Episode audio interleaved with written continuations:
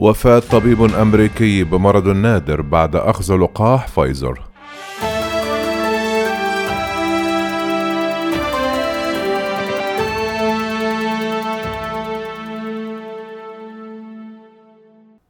أثارت وفاة طبيب أمريكي مؤخرا بعد أيام قليلة فقط من أخذ لقاح فايزر. ضد فيروس كورونا المستجد جدلا واسعا حول الأسباب المحتملة لرحيله عن الحياة في ولاية فلوريدا على اعتبار أنه كان في أتم الصحة والعافية. وبحسب صحيفة ديلي ميل البريطانية فإن الطبيب جريغوري مايكل البالغ من العمر 56 عاما كان يتمتع بصحة ممتازة لكنه أصيب بإضطراب غامض في الدم بعد أخذ اللقاح المضاد لفيروس كورونا. وتقول زوجة الطبيب الراحل هايدي نيكلمان أنه شريك حياتها كان يتمتع بصحة مثالية ولم يكن يعاني أي أمراض مزمنة ولا أي اضطرابات أخرى قبل أخذ اللقاح في الثامن عشر من ديسمبر المنصرم. وفي الثاني من ديسمبر الجاري توفي الطبيب بشكل مفاجئ من جراء سكتة دماغية.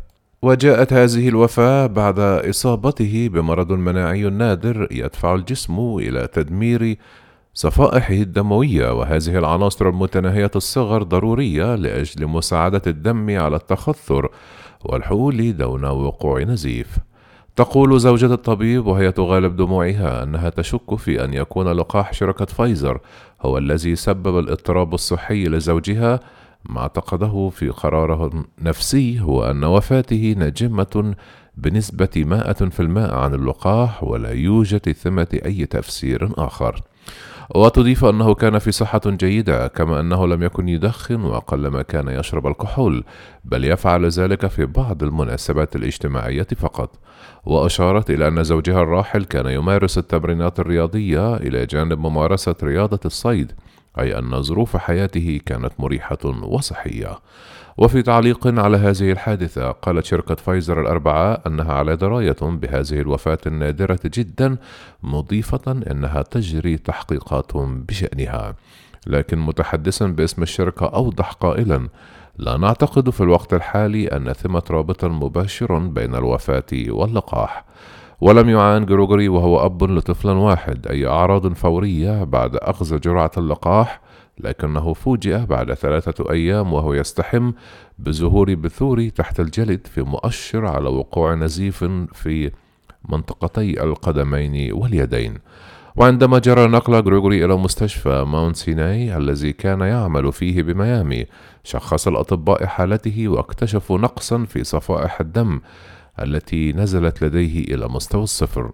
واعتقد الأطباء في البداية أن هذه النتيجة خاطئة لأن الطبيعي في جسم الإنسان وجود ما بين 150 ألف و 450 ألف صفيحة في كل ميكرو لتر من الدم. وتوصل الأطباء إلى أن هايدي أصيبت بما يعرف بفرفرية قلة الصفيحات مجهولة السبب وهو اضطراب صحي نادر جدا. ويحدث هذا النقص الرهيب في عدد الصفائح عندما يقع الجهاز المناعي في الخطأ فيتعامل مع الصفائح بمثابة عناصر دخيلة ويصدر أمرا إلى الطحال حتى يقوم بتدميرها.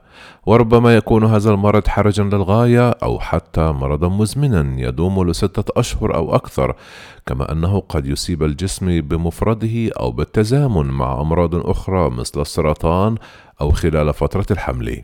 في غضون ذلك تؤكد زوجة جروغري أن الراحل لم يكن يعاني من أي اضطراب صحي على الإطلاق.